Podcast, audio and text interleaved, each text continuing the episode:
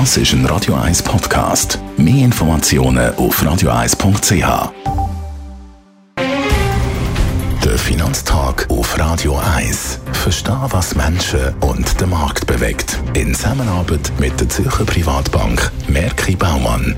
www.merkibaumann.ch wir reden mit dem Gerard Biasco, er ist der Anlagechef der Privatbank Merki Baumann. Und selbstverständlich schauen wir auf Deutschland über. Nach der Wahl ist vor der Wahl, könnte man sagen, wie haben die deutschen Aktien auf Bundestagswahlen reagiert? Ja, im ersten Moment, äh, ähnlich wie die europäischen Aktien sonst, haben die deutschen Aktien gestern Morgen eigentlich ziemlich positiv reagiert. Nachher sind die positiven äh, Kursgewinne, sind nachher wieder ein bisschen runtergegangen. Man muss schon sehen, es ist trotzdem ein Linksrutsch zu verzeichnen. Also Verhalten, Verhalten optimistisch haben die deutschen und die europäischen Aktien reagiert. Was sind denn die wirtschaftspolitischen Gegensätze?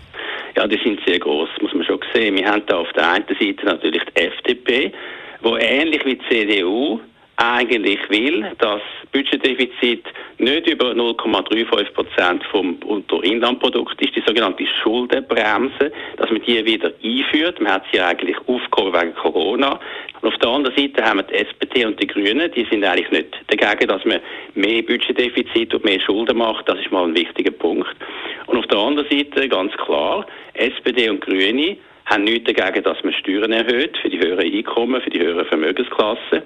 Und da ist natürlich die FDP dagegen, ähnlich wie die CDU, und das sind schon wirtschaftspolitische Gegensätze. Jetzt kommt es natürlich darauf an, was für Koalitionen werden da geschmiedet. Da laufen jetzt Gespräche. Ampelkoalition ist ein Thema oder Jamaika-Koalition ist ein Thema. Wie geht es weiter? Ja, wie geht es weiter? Also eben die Koalitions- oder Regierungsbildung kann einige Zeit äh, dauern. Was ich glaube, wird passieren, so oder so, ist, dass Staatsausgaben für Investitionen in erneuerbare Energien, das wird natürlich schon aufgehen und sollte natürlich entsprechend die Aktien auch ein bisschen unterstützen.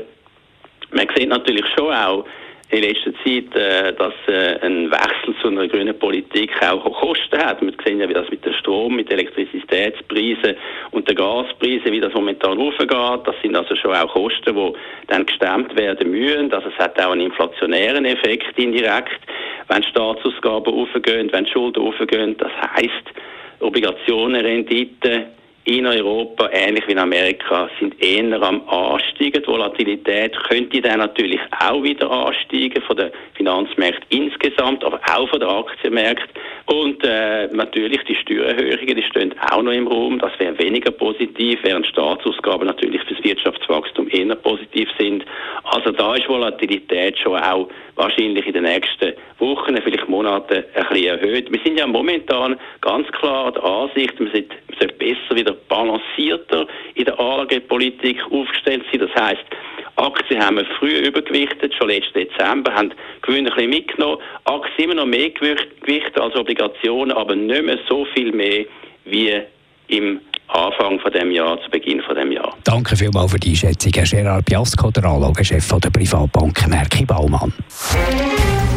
Der Finanztag gibt es auch als Podcast auf radioeis.ch. Präsentiert von der Zürcher Privatbank Merki Baumann.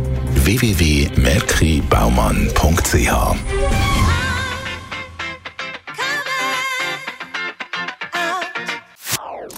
Das ist ein Radio 1 Podcast. Mehr Informationen auf radioeis.ch.